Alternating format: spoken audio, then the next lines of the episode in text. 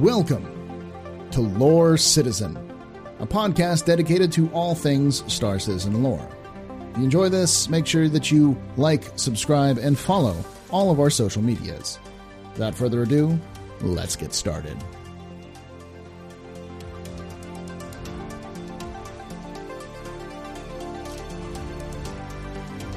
Welcome to whatever this is right now. I don't even know what the name of it yet is. This is a long requested feature that many fans of Galactic Historian have asked me to do. And I've talked with Al about this a long time about doing this. And I've talked with Jael about this in the past. And I've decided, you know what? I just got to pull the trigger and do it. Just got to do it. Just do it. You know, the Historian's Council, the retro rhetoric, whatever you want to call it. We'll figure this out. Yep.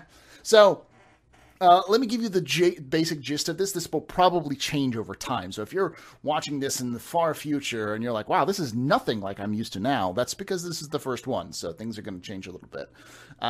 But the general idea is to bring people in who like Star Citizen lore and discuss aspects of Star Citizen lore that are interesting or unique, or things that you don't often see discussed because they are too complicated or they require a lot of interconnectedness.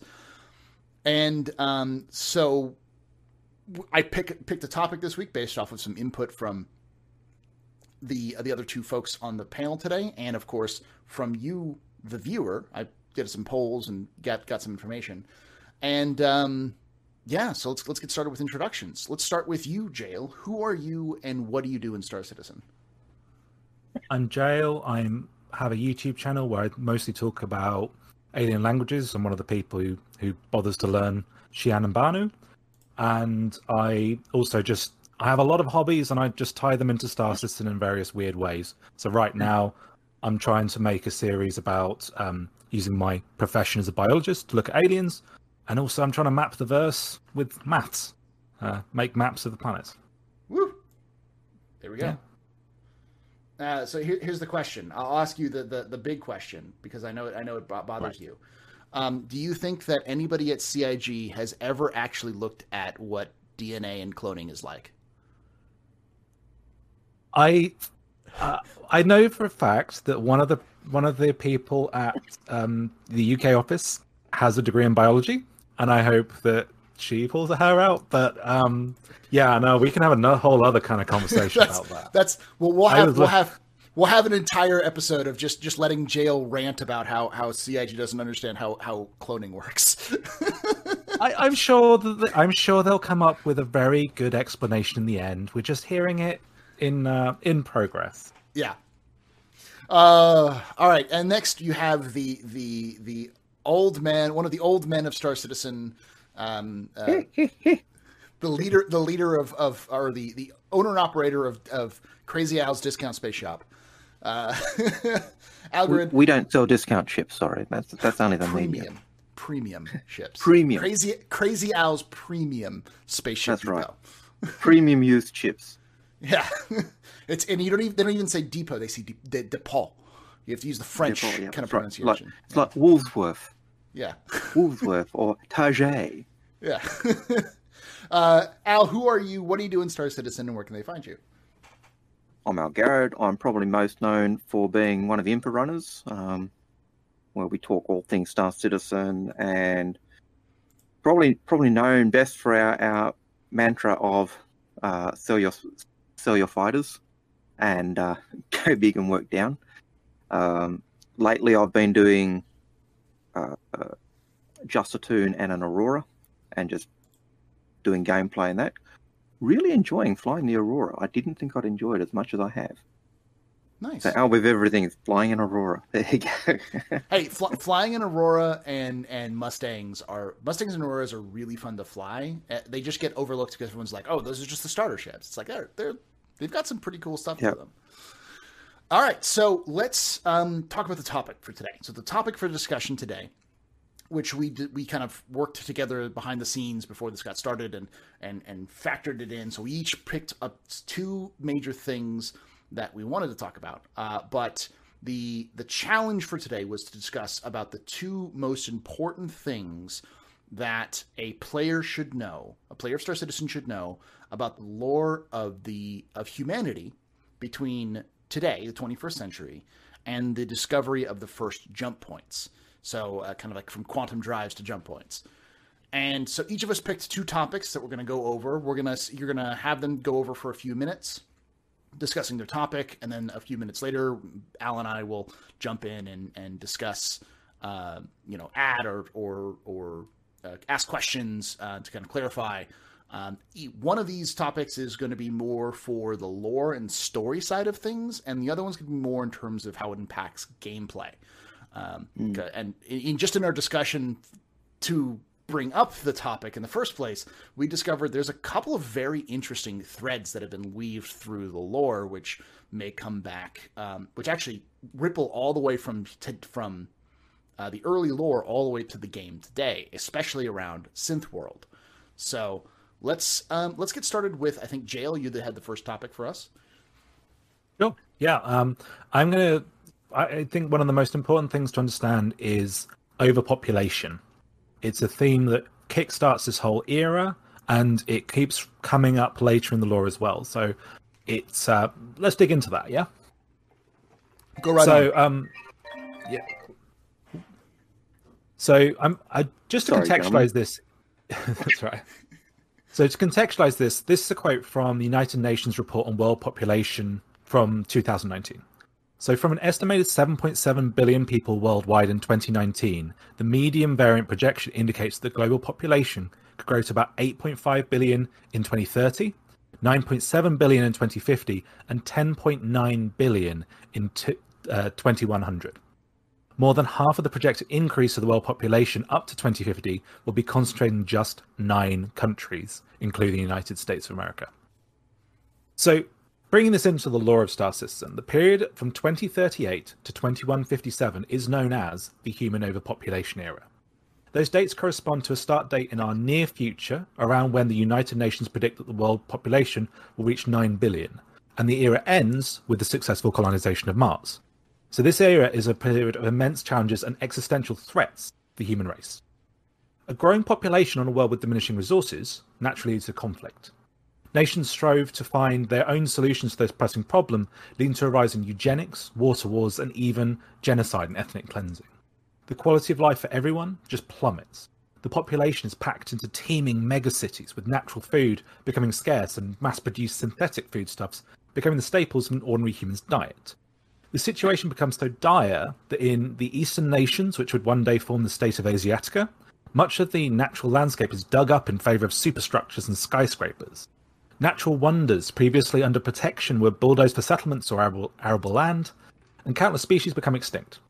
It's said, I think it's quite a nice snappy quote to contextualise the whole century, in the late 21st century, even the richest and most powerful people on the planet couldn't hoard the most valuable of resources, which was space.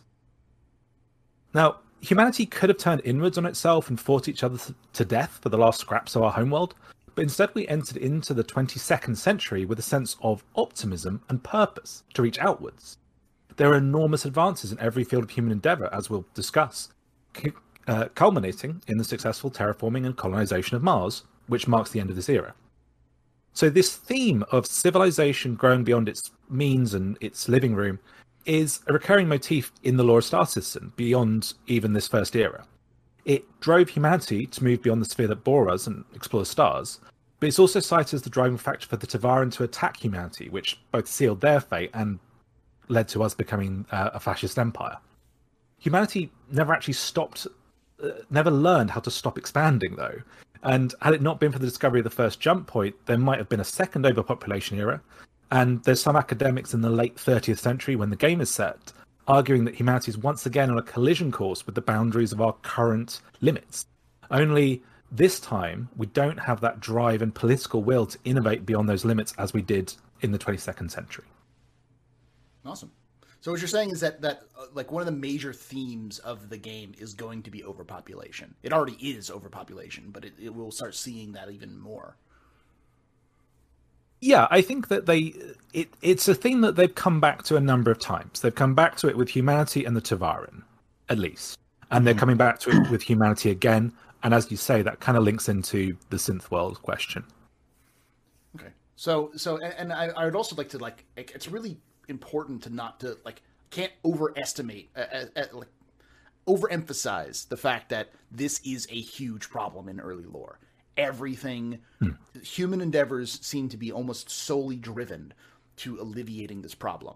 So almost all technological progress in early human history from the 2030s all the way up to the 21st, or the 22nd and 23rd centuries seem to be focused on where do we keep all these people? And how do we get these people to get off of Earth?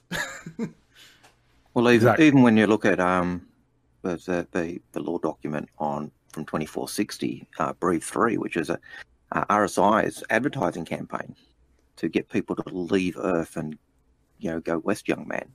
And part of a discussion says, when's the last time you sat in a real park?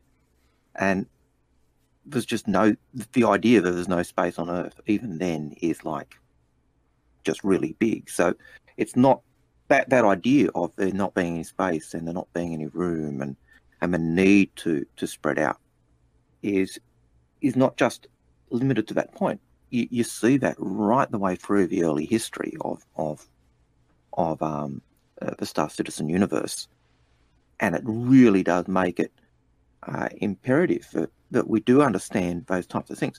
The problem with that idea that Earth is heading towards that overpopulation situation again really seems strange when you look at the Stanton system, where the mega planets of those super Earths are relatively unpopulated. And that could just be because they're corporately owned as well. But certainly that theme of overpopulation does underline that the whole history that we've got being developed and thrown through the universe, isn't it? Yeah, so that opinion, and it is voiced as an opinion, comes from an article which is in the Showdown series. So it's two different experts arguing the toss on it. And it's kind of treated a bit as a fringe view, with the other expert saying, you know, this is ridiculous. We've got loads of unterraformed world. We've got loads of, you know, pristine land. But that was the case for Earth at one point, and humans grow exponentially. It is an ultimate problem if you start running it. You know, humanity is now walled in on all sides as far as we're aware. We haven't found a jump point series where we're just going undiscovered system after undiscovered system. You've got Xi'an to one side, Vandal to another. So I think that there's, it should be in the, it clearly is in the minds of the writers that nothing is limitless. There is always a limit. Scarcity will be a thing even deep in the future, kind of thing. Yeah. Yeah, and that's certainly something that is there, that sense of there is limited space. And even we're being pushed by the Vandal. The Vandal are struggling for space, and so they're pushing against us.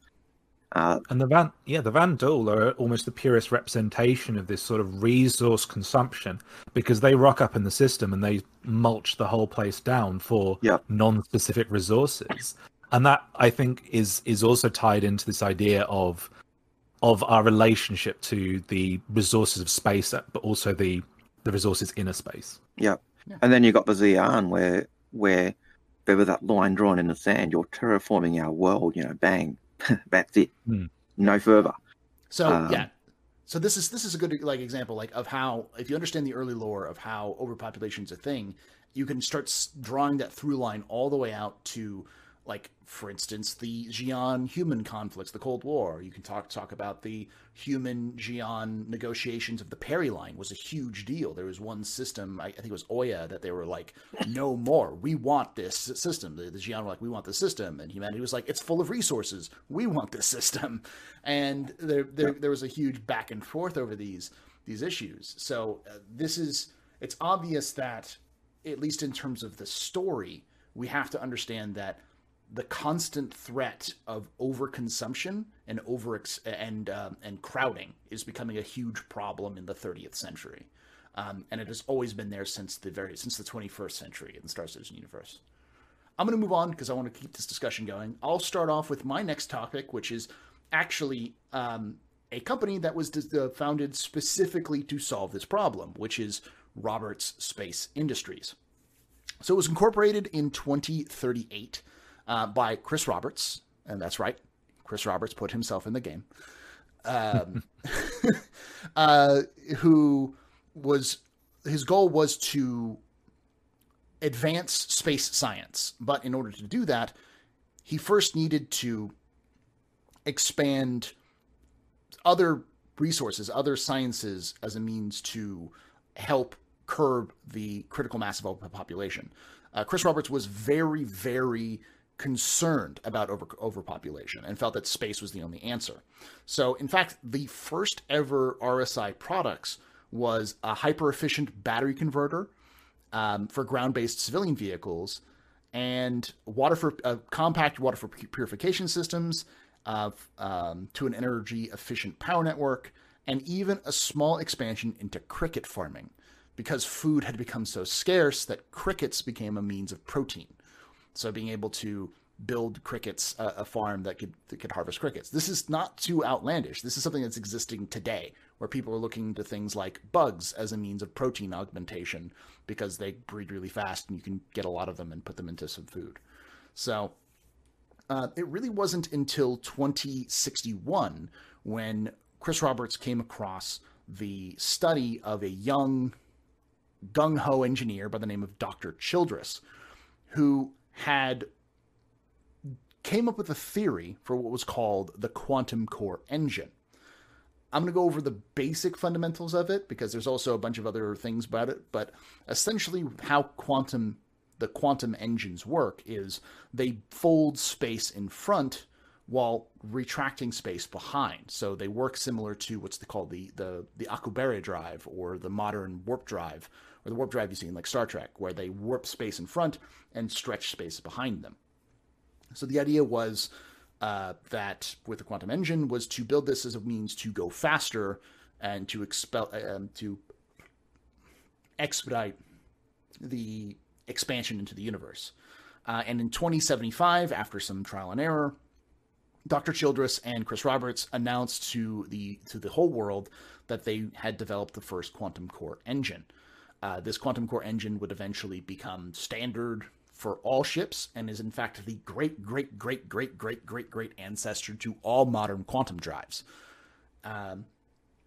Beyond that, because Chris Roberts wasn't just interested in the aspects of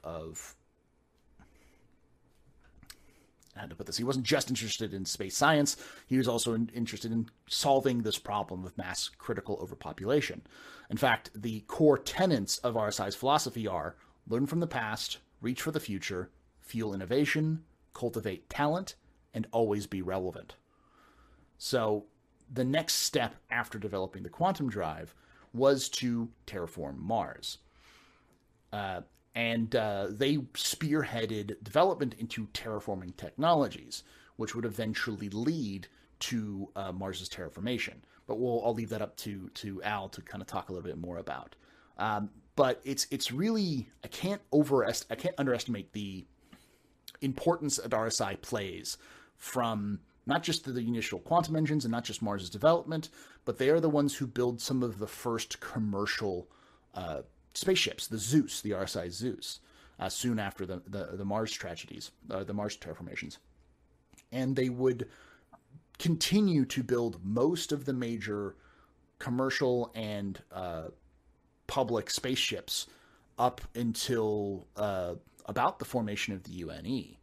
So almost all products, possibly even space suits and terraforming, the terraforming technology, the spaceships, the spacesuits, just about anything that has to do with space travel likely was built by RSI during this time period we're talking about, during this era.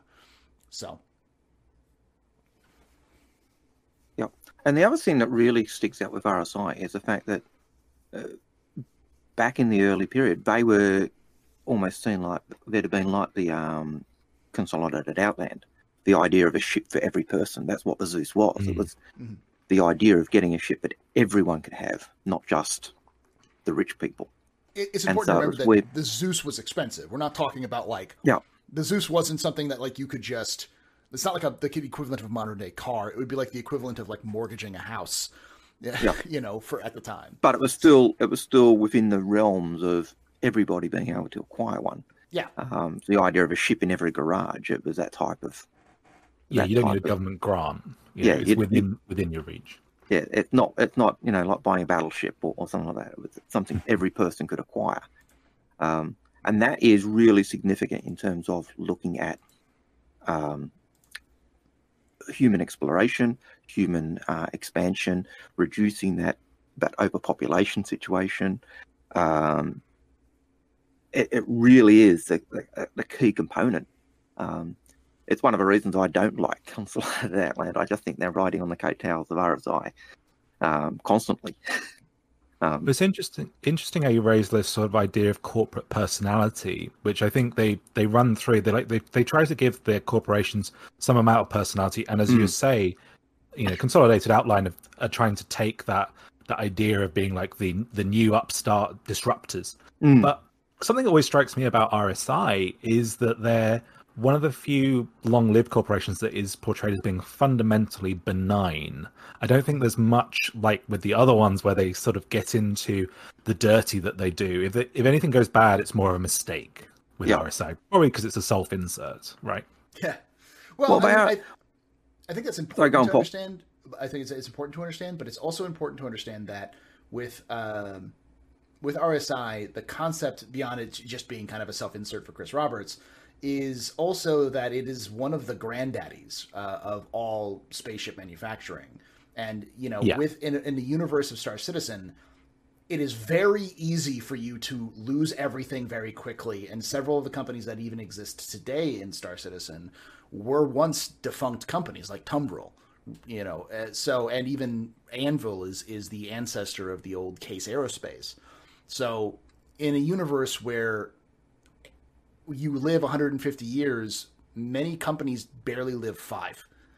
And to be a company like RSI sticking around for almost a millennium, you're talking about a company that has the right ideas from the start. And so it's always it's supposed to be this old but mostly well-run company, if that makes sense.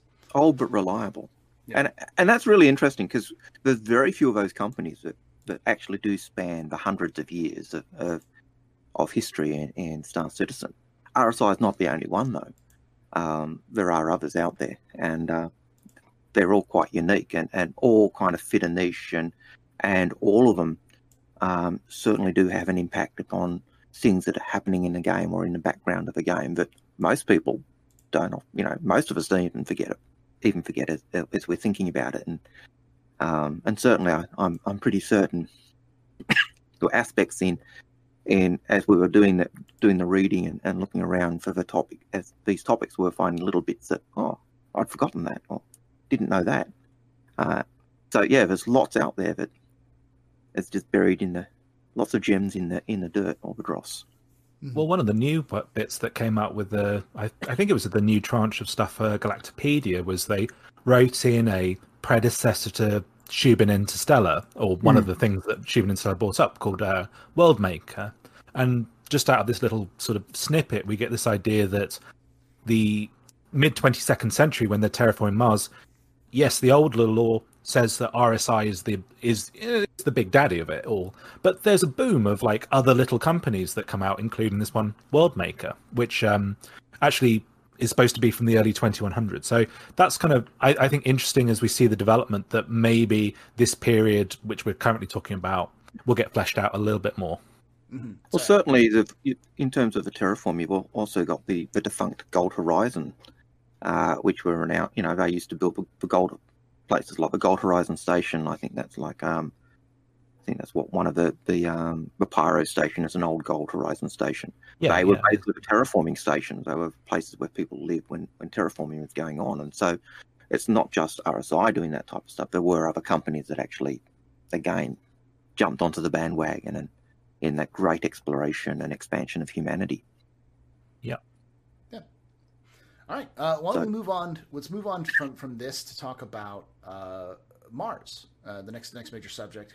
Since, you know, RSI was the thing that essentially enabled Martian colonization, Martian terraformation, let's talk about Mars itself and its role in this time period.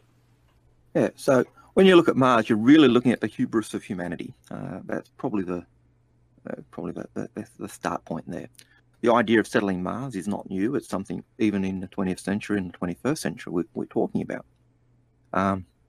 Large-scale settlement of Mars, though, is not possible even in the Star Citizen universe until Dr. Childress and RSI developed that first sustainable quantum drive in 2075.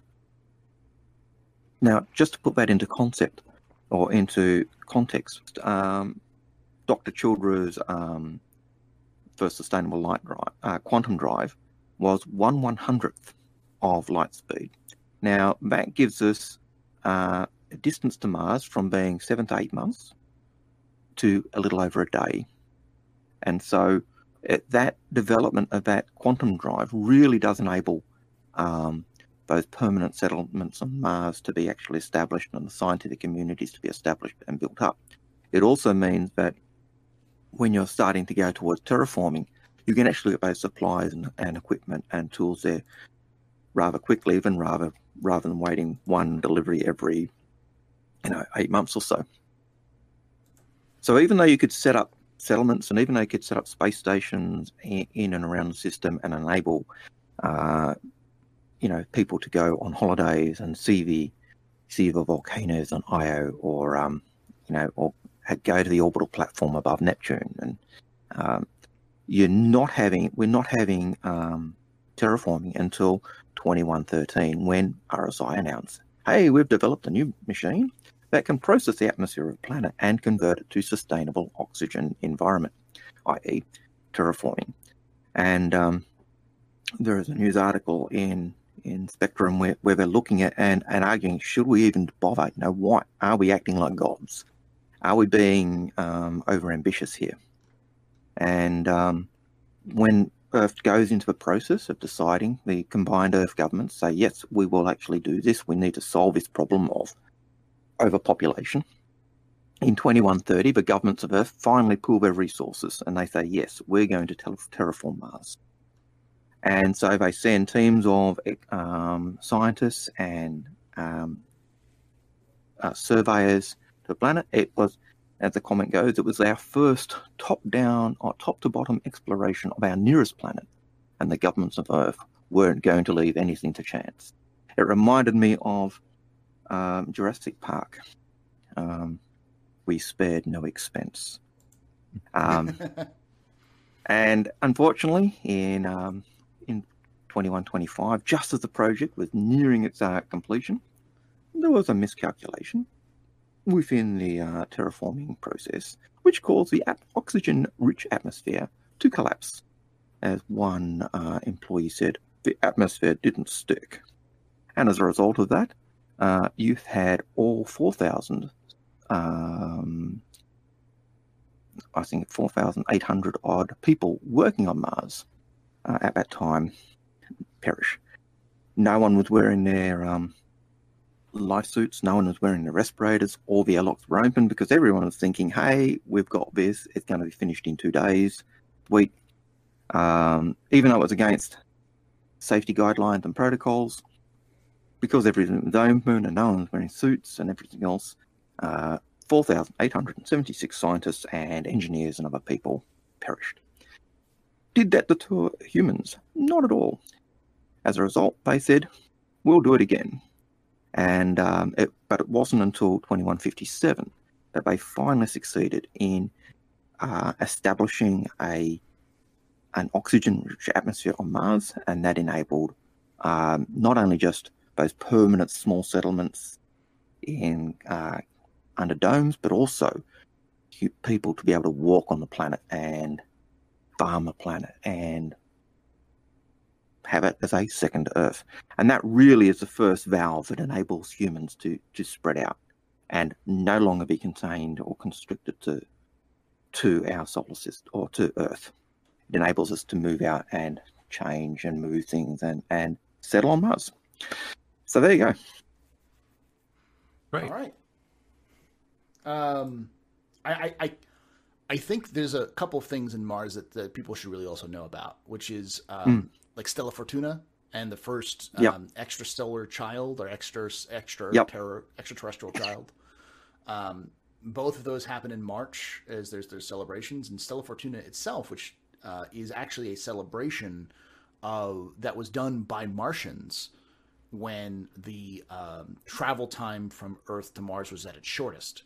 So they would send supplies at the shortest. They could send it, in a day, but they could. You can do it in hours. If you're talking in terms of the light speed engine, it's, I think rough calculation was like 25.5 hours instead of 7 or 8 months. So at the shortest, when the planets are in their closest alignment, you're probably looking at that even being a slightly shorter period. Yeah, slightly shorter. But this time period is this time period when they would get their a lot of resources, and they'd have a big celebration on Mars about all of this stuff coming in. And of course, the first child born off of Earth is a big deal too, because it proved that humanity was able to expand. And again, going back to that first topic that Jael talked about, this is like the reason why humans went to Mars was because of how bad things were on Earth, just how horrible life conditions were on Earth. Just having land, even if it's unairable garbage land, like on Mars before terraformation, was a huge deal. And, this trying to not just get land open, but to allow people to expand in that land to become more... To get them there, to encourage them to go, was a big deal. And people were still reticent about going, I suppose. Yeah. The idea of that Martian tragedy was always still at the back of people's heads. Can we trust this?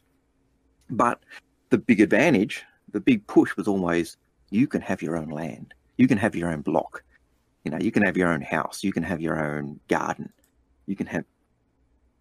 And that was stuff you can't do on Earth, Even the richest people on Earth would struggle to find a park where they could sit in. Go to Mars, you can not only have a park, you can have a forest if you like. That's that type of promise that's given by terraforming.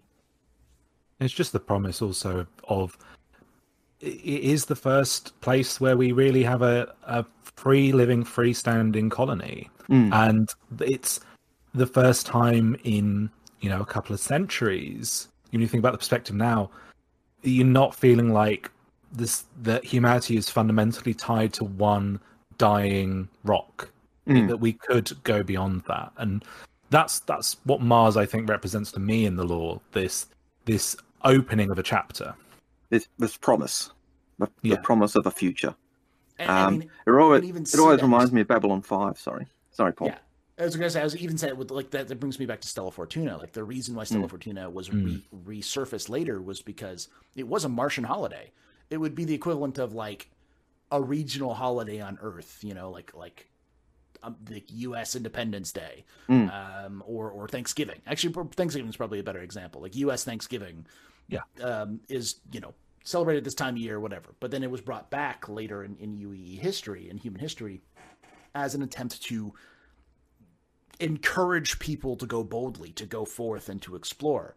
But before that, it was a Martian holiday. The idea of trying to get people to come to Mars was big, and like exploration and hope for humanity in the future, kind of thing. And even the naming of Stella Fortuna was by a competition on Mars among school children. So it was an idea to include everyone in this holiday, this naming of this event, where we're looking at the good fortune, and you can see why it ties in, ends up being tied in with St. Patrick's Day, because the idea of good fortune and luck and those things. But you also see it tied in with things like marriage proposals will often happen on that day. Businesses will announce mergers or registrations or things around the same time, because it's seen as being that kind of there's almost a religious aspect or a faith type aspect. If I do it around this time, then I'll succeed, or There's almost a superstition, at least. A superstition linked to it, isn't there? Yeah. I think another interesting thing that this shows us about the attitudes of human civilization in Star Citizen is that Mars is not simply set up as a projection of an Earth society. It's set up as a society that's going to be allowed to develop itself, and it's going to be allowed to have its own traditions and cultures. And Mars didn't end up just as a sort of colonial backwater or a finger of an Earth government. It was there creating and inventing on its own. It was Martian scientists who started the second nuclear age in history, and it was they were innovating in and of themselves, not just as a part of, say, like the American colony or whatever. Yeah, yeah. There is definitely this aspect that it's humanity seems to, in the Star Citizen universe, humanity seems to look at Mars and go, we need to stop. We need something that can unite us, and Mars can unite us. Yeah. Our goal to make a new Earth on Mars is our collective goal as a species, rather than just being separate nations. So exactly. Yeah, I think another topic that really comes up with Mars that is important in other parts of history and other parts of the world is the danger and the awesome power of terraforming, because this isn't the only terraforming disaster. I mean, the Mesa era falls from terraforming being used as a genocide weapon. Mesa in the Mesa era, 27th century, they're trying to develop terraforming as a weapon. And the Xi'an lost their entire homeworld to not a terraforming disaster per se, but weaponized terraforming technology. So Mars is humans' first time of having their hand on the stove on that one. But it's not the last. It's by any means. No, and we see that even in the law. We've got Broken Moon, which is a result of a terraforming disaster. Mm-hmm. We've got even Microtech. The reason Microtech is so cold is because of a terraforming miscalculation. Yeah. And so with numerous accounts out there, and I did come across a third and a fourth terraforming miscalculation with in the law, and I just can't remember what systems they were in. Well, there's the one in where Tumbrel came from, where it accidentally became a desert, and there's lots of like little ones, but yeah, that's the one. And but there's lots of these little ones, but there's also just this appreciation that it can be weaponized, and it can be, it has been tied to genocide. It's quite, and we can wipe out. This tool of creation can also be used for destruction. Yeah, very well put. And even as we turn it to, I suppose, the idea of we're turning the systems to support our own species as we spread like a virus. And I suppose that was the biggest thing with the encounter with the Xi'an. Here we are, humans going to terraform the planet, and we start terraforming this planet so it's suitable for us. And the Xi'an are going, hey, what are you both on about? We're here. You're going to kill us. It's the outland. You're going to kill us. I can imagine that being even more traumatic for the Xi'an, knowing their own history of losing their planet to weaponized terraformation. The idea that humans the first contact with humans is, hey, we're going to weaponize and terraform this planet. That's yours. You can almost see it as almost a, you are declaring war on us. Come on, get real. Yeah. I'll just clarify before I get anybody jumping down my throats in the comments section. It was the Xi'an thing was an accident, I think, as well. Yeah. But it was, they were trying to be a bit more subtle with it and assassinate someone and accidentally set fire to the whole planet. It's like, oops. So rather unfortunate. Happens. Yeah, we'll tackle the Xi'an at some point, and Jael will I look forward to it. But yeah, the Xi'an have a lot of history, which is surprising because you don't find them very easily. But let's move on to the next topic, which is yours again there, Al. Why don't you tell us a little bit more about Argo? This is probably going to be a surprise to a lot of people that Argo is a big feature, or at least is an example of a feature in the early human history that a lot of people may not know about. That's right. So when we were talking about RSI earlier, I mentioned companies. There are a handful of companies that have both centuries-long histories, and Argo is one of them. Argo was founded in 2243 by Alana Redmond, And the company's origins literally are found in maglev rail systems of Earth. So Alana Redmond had been a rail engineer working on the North American rail system that went down to Chile. The rail system was traveling through numerous government systems. It was getting old. It was so old that they were often having to stop the transport system to make repairs. The newer trains couldn't run on the old rails because they were just so unsafe. And the governments didn't want to touch it. It was just too expensive to do. And Alana Redmond, on a repair one time, noticed that a section of track had been basically repaired by the way the magnets and the rails had worked over the track. And it had actually done a repair just as good as what they were doing on the line next door. And so she took leave, left the company, put her cash in, and patented a system that was, what was it? It was an automated mono-track repair system. And her system could also be mounted onto a rail car. And that meant that as the rail cars were going along, they would constantly be repairing and upgrading those rail lines. And that actually meant those old rail lines were able to then be upgraded to take the newer trains and the newest locomotives or the newer systems that they were using, and almost do it indefinitely. And that was like Argo's first bursting onto the scene as being, wow, you're awesome. So valuable was that system that when Mars decided they needed to have a mass transport system, Argo put forward their bid, and they actually were responsible for designing the radial transport system on in-port Rettance on Mars. They are also responsible for building the prime transit metro rail on Terra, as well as a municipal transport line on Angeli. So the idea is if you've ever been on a mass transport system, chances are you're actually relying on Argo technology just to function, just in terms of repair of a line, and possibly even the line itself, having been built and manufactured and maintained by Argo Astronautics. They also, around the time, I couldn't find a date for when they were doing this. They noticed they were having delays in being able to offload freight trains, and they realised that it wasn't caused by anything on their line. It was actually caused by the ability of the shipping firms to actually and ports to transfer and process the cargo. Argo solved their issue by purchasing or buying out a struggling firm called Tuluman Shipworks. They were a small company that produced shuttles, and Argo then produced the OUC, the Orbital Utility Craft.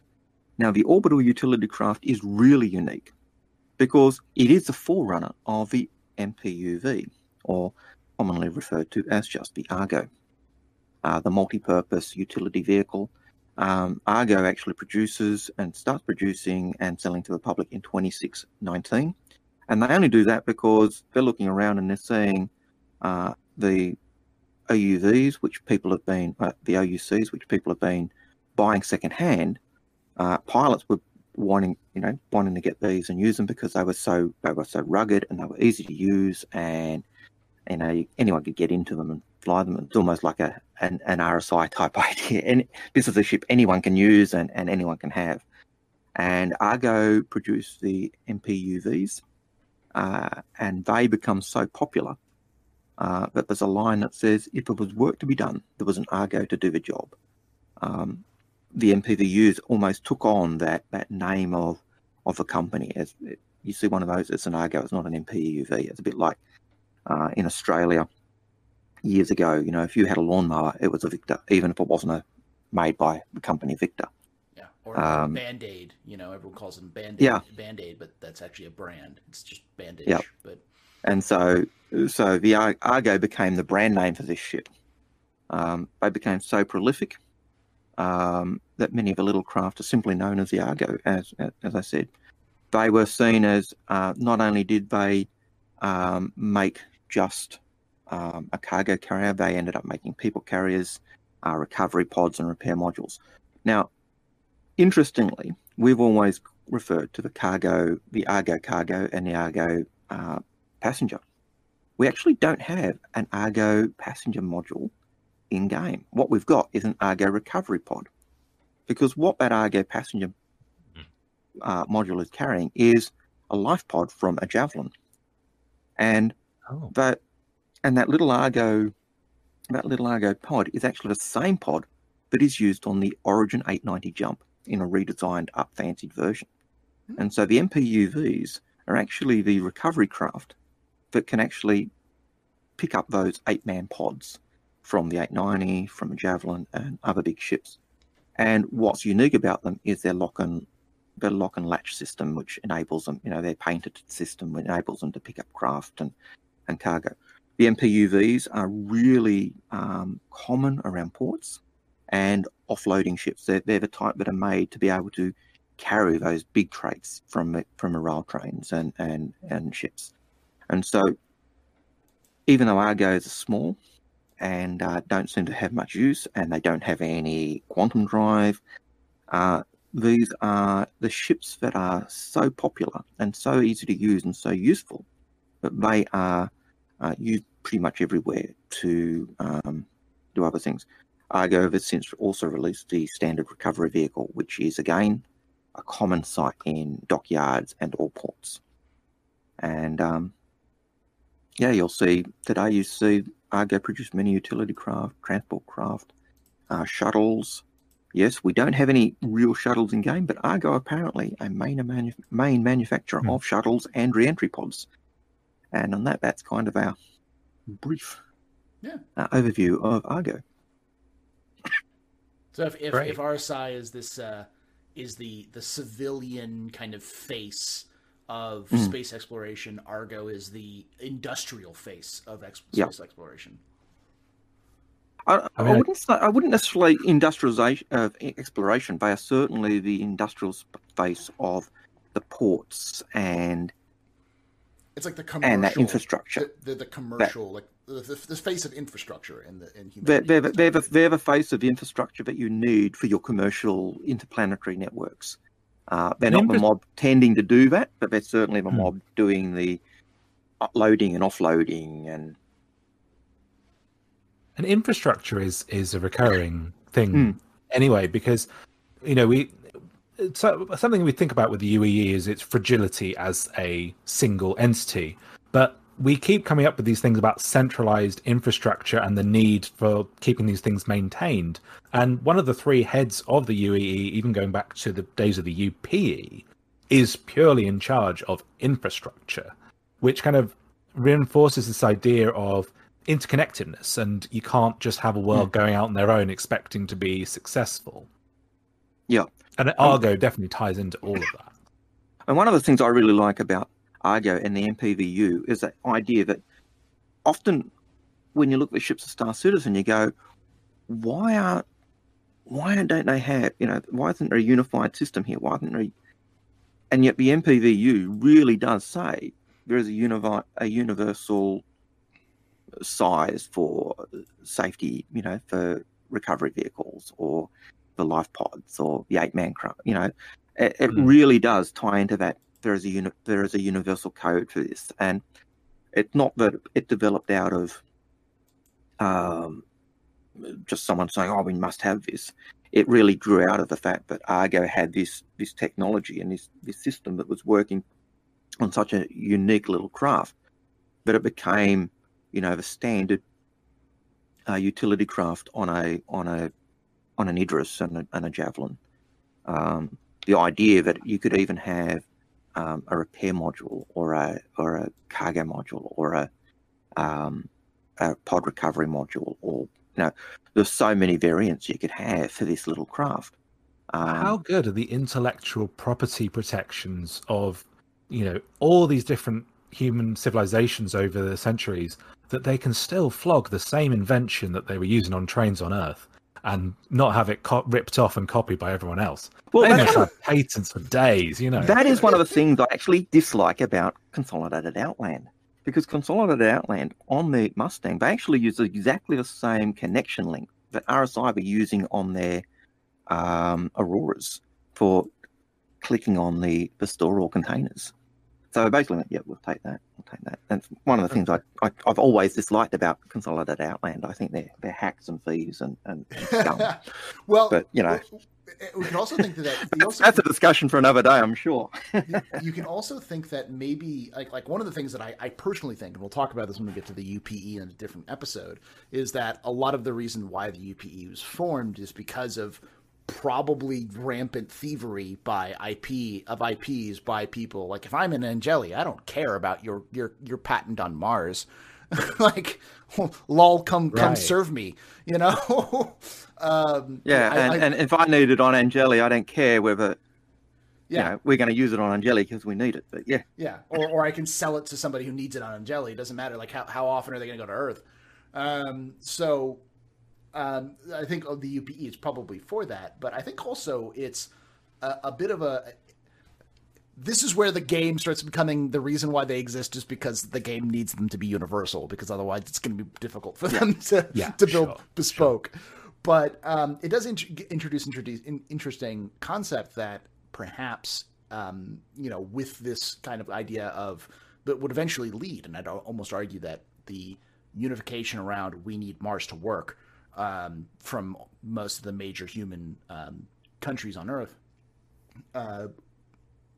that would eventually lead to the UNE.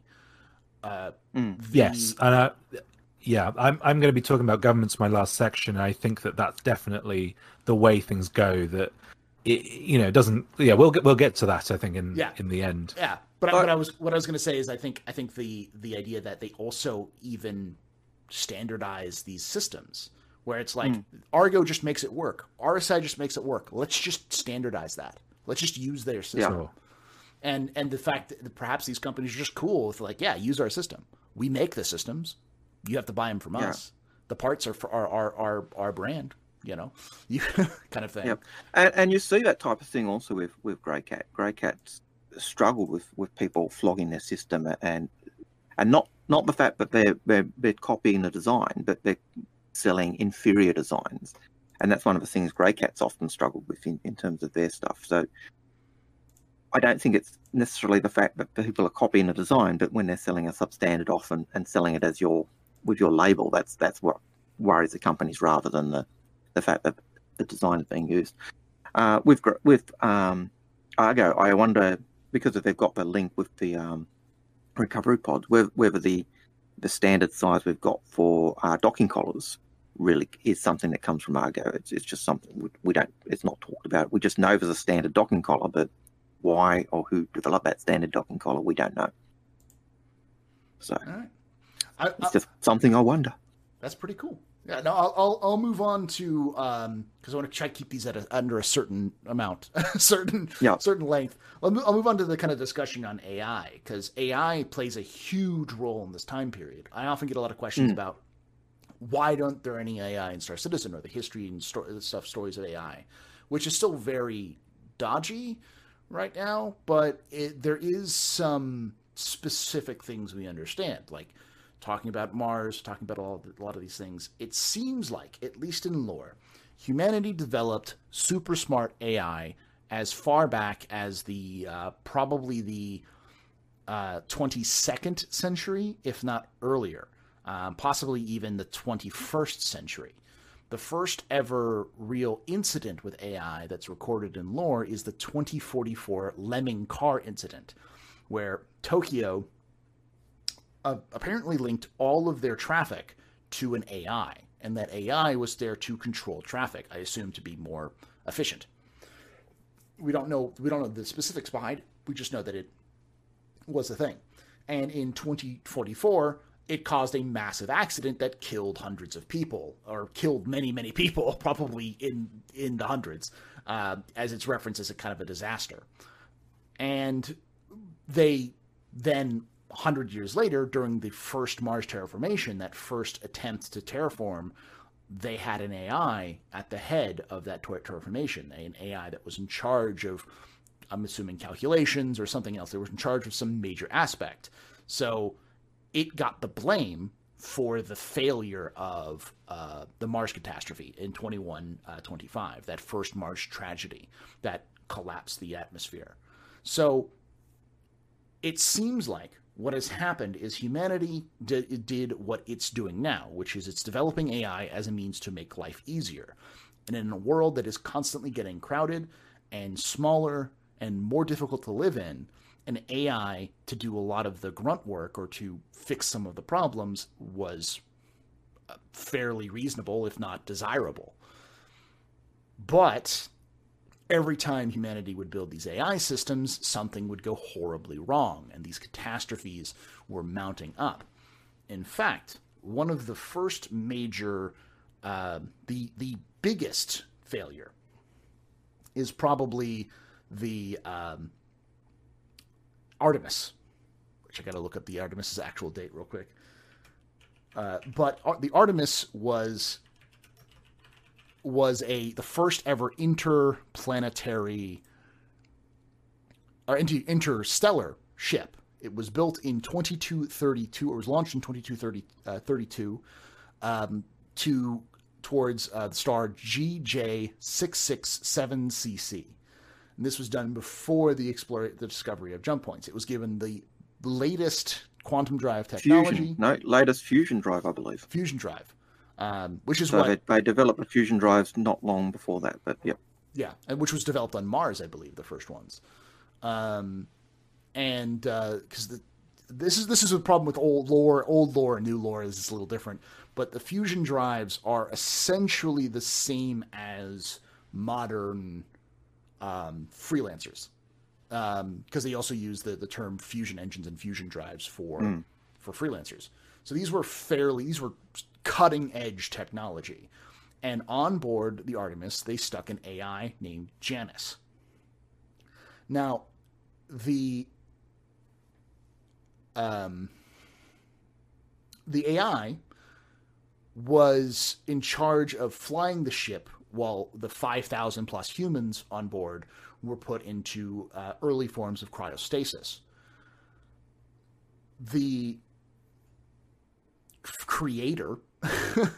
no, it's not the creator, it's just the captain. But the Artemis was launched, and it disappeared off after burning out of the solar system, and it was never seen again. There are some references to pieces of the Artemis being found, and there's an entire story series which I would suggest reading, which is fantastic, called The Lost Generation, which talks about the possible discovery of a piece of the Artemis. But the Artemis being lost was kind of the final nail in the coffin for AI for this time period. It was the last failure. We don't know if the Artemis actually was failed by Janus or not. All we know is that the Artemis disappeared.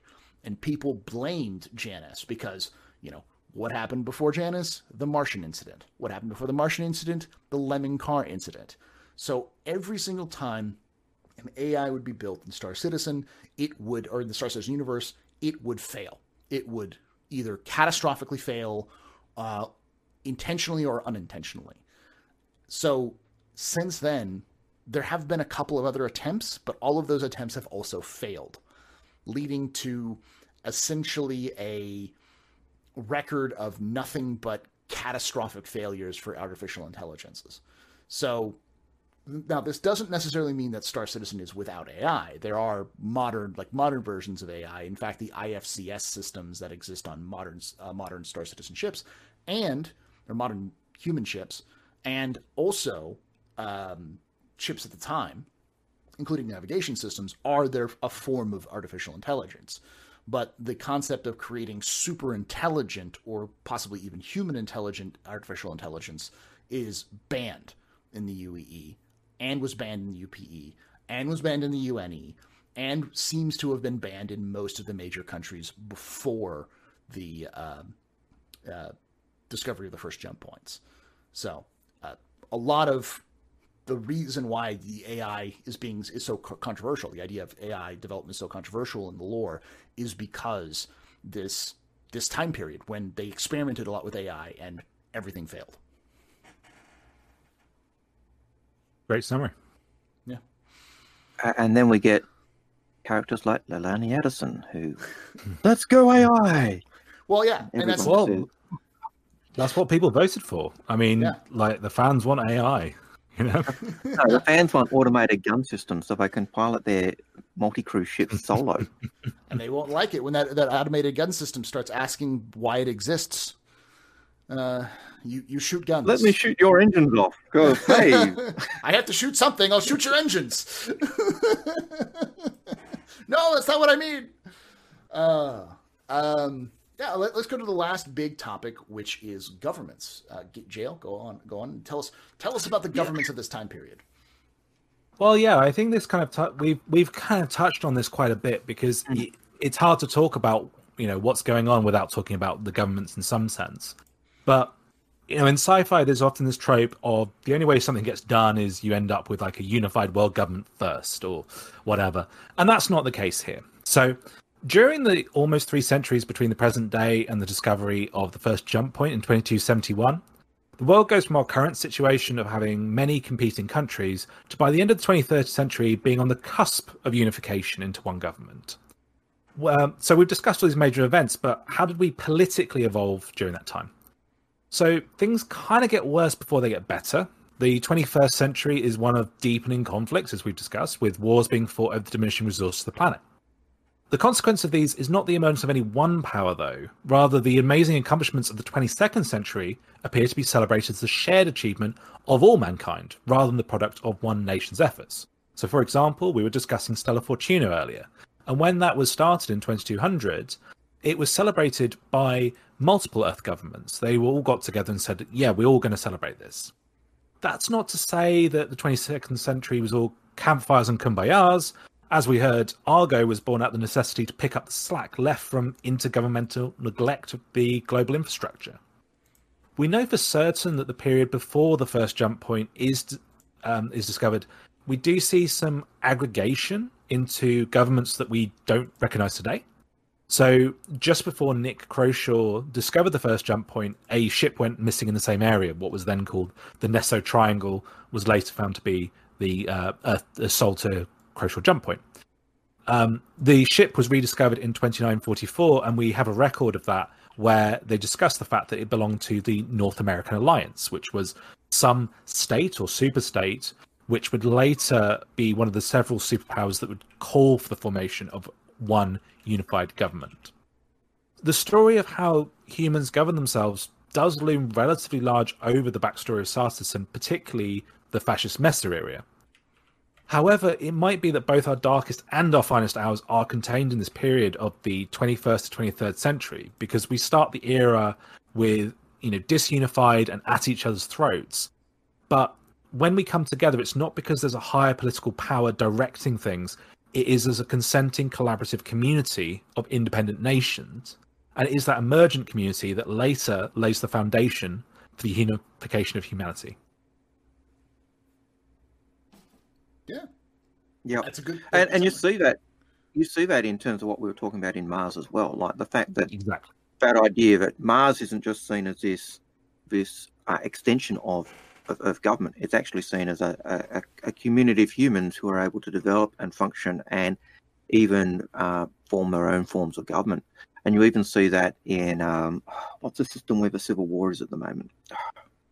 But you've got the system. You've got Xi'an, where there's civil war going on, and the UAE saying, no, it's an internal matter. Mm-hmm. It's for them to solve. And so there's that idea that we're not, if the system wants to leave us, you leave the UAE, they're not forbidden. It's not like an indivisible state. It's you're in because it's a collective, for the collective good rather than the other thing. Interestingly, I did see an article on Terra, an early article on Terra and surrounding systems. Someone put forward a proposal to secede from the UAE, and it didn't win. But that idea of being able to leave and be part of a union is certainly threaded throughout the system. And I think it comes back to that idea of that working as a collective for the collective good. It's almost like a commonwealth rather than an empire or a union, isn't it? We come together for the collective good, but we're independent. Yeah, it definitely is, and I think we'll get really onto that when we start talking about the UNE. If we do, the next episode, the next period of history, that it's yes, that while there is this united government for most of Earth's history, it's a very different and far more consensual thing, I suppose you could say. Yeah. It does come out of the United Nations, right? So nobody's forced to be a member of the United Nations. But I think it also returns to what Paul was saying about technology, and it wasn't some government said Argo is going to be the best one because they've we decided they were the best one because they were the best. And similarly, the story of the politics of Earth and of the nations of Earth and Mars is one of an organic emergent strength that is against the challenges of the day, rather than a decision and a diktat to do a certain thing. And I think that's like part of the strength of what's going on in that era. Yeah, and you look at I know I've heard people say that the UEE flag is silly, but when you look at the UEE flag, it really does mirror the United Nations.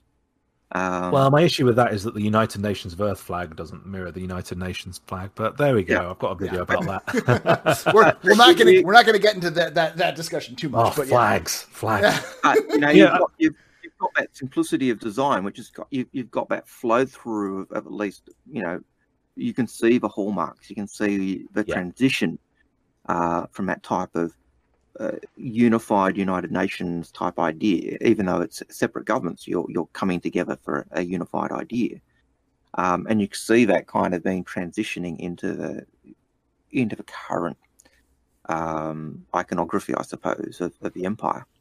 Exactly. So, I mean, I think that also if we think about Star Citizen as inspired by World War II, as often that's cited as inspiration, as alongside like Roman Empire parallels. Yeah. Something that this is very parallel to is the attitudes in Europe after World War II of we've just been through all these horrors and now we're going to work towards trying to make sure those horrors never happen again, make sure we never have the famines and the wars and so forth. And whatever your opinion is on how that project actually went, there was an attitude, there was a zeitgeist at the time that I think is mirrored in how Earth has reacted to the human overpopulation era in saying, we're always going to maintain being our own separate people, but we're going to work together. We're going to work for humanity. Yeah. And it's also mirroring a trend. We see Asiatica, we see the North American Alliance, the idea that these nations are starting to already coalesce into larger nations simply out of necessity, out of need to survive. And as you get into this project on Mars and you go further on and eventually leading into the UNE, you can see this common sense of, if we don't work together, we're all going to, if we don't hang together, we will hang separately. We can't do this. So we have to do this together, or we're all going to die. And it seems like a collectivism in the sense of optimism, but also of necessity. And I think it's just also to clarify. I think the North American Alliance is actually the only nation we know of this period to have a name to, because Asiatica, I think, is actually formed as something when they start the UNE, but obviously there are states that we have this kind of like obviously disunified. Is the North American Alliance even a nation, or is it something like the European Union? We can't tell. We can't tell. And you see those types of developments. That, that idea of a European Union. You see that idea going back centuries, even in our own world. You see Napoleon kind of pushing towards that type of idea. You see the idea of Kansas being, Canada, Australia, New Zealand being as an economic bloc being floated in certain circles today. So you can see those discussions and that even in our world today, as to that unifying of governments or unifying of economic blocs, and whether the American alliance is that, or whether it's actually a more formal government, we don't know.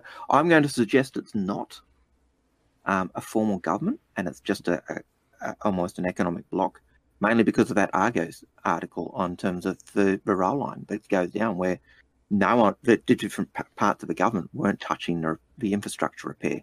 Yeah. Which kind of froze, if it's an independent government, why weren't they doing it? So I think that that's kind of gives that evidence to the idea of the North American alliance being almost an economic bloc rather than a unified single whole. Could well be. I mean, I hope that we get development of that when, you know, we haven't even got to any planet in the universe that has mapped out states yet, which, you know, is the fundamental unit of political power. And I hope that when we get to Earth, if Earth is still there and not a burning cinder by that point, that we'll get a bit of a sense of the territorial evolution that Earth went through. And I'm very curious to see how that develops. You know, I mentioned at the top of this that, you know, human population growth is predicted to be in 9 countries. Half the world's population will be in 9 countries, or of growth will be in 9 countries. One of them is USA. The rest are all in Africa. You know, like, how's Africa divided up in this time? We don't know. That's a good question. I think this is a good place to leave us off on this, though. But I agree. We'll like, I will say that what we've painted in terms of a picture, I think, for you is a solar system, a humanity in growing out of control, desperately looking for ways to keep that control and finding it in a way of unifying together, focusing on Mars. And the one thing we didn't talk about, which we'll probably touch on a little bit, is that Mars isn't the only colony of humans in the solar system. We know, at least by the time of the first jump points, that many of the moons of Neptune were being settled, let alone the moons of Jupiter. And we don't even, there's a lot of gaps in the lore in this time period, because we don't know about Venus, we don't know about the moons of Jupiter or the moons of Saturn. And Venus is an interesting one, because Venus is in the green zone where you could actually terraform. So if the atmosphere is so toxic but you just can't terraform, because I know there are planets in the system elsewhere that the planets are so toxic and acidic that you just can't, they just haven't been terraformed. It's too expensive. Yeah. But we don't have references to things like Europa would probably be terraformed with the technology that they developed for Mars. Could easily have done so. There's a lot of that kind of discussion that is unfortunately gaps in the, in the lore at this time. Sure. But I also wanted to make sure that we touched on the fact is that it's at least referenced that it's not just Earth and Mars, it's Earth, Mars, and the entire solar system is. Yep. And we do know from even when we're talking Mars that, you know, there were places where you could go to tourism, visit the volcanoes on Io. You could visit, you know, that we know there are orbital platforms above Neptune. That's where the Goodman disappears. It's flying from, you know, the orbital platform on Goodman to somewhere, and it goes off track, goes off course from a collision with an asteroid or something like that, and then disappears in the Netho Triangle. And this is why I was speculating that we might have ended up in a second overpopulation era, because as soon as those floodgates opened, we were all over the place in the solar system. And what would have happened if, you know, we kept expanding and we hadn't found a way out? That would have been, you know, another challenge. Yeah, I think that would have been the situation of the Tevarin Marine. Yeah. Tevarin mirror what we could have been. To throw in some other lore, this is probably what happened to the Hadesians, who died several millennia before humanity even existed, before humanity or even the Xi'an probably even existed. Yep. They died in their own little corner of the universe without ever knowing about jump points. So, I think the Xi'an Civil War, that was also before they discovered jump points. There's so many close calls.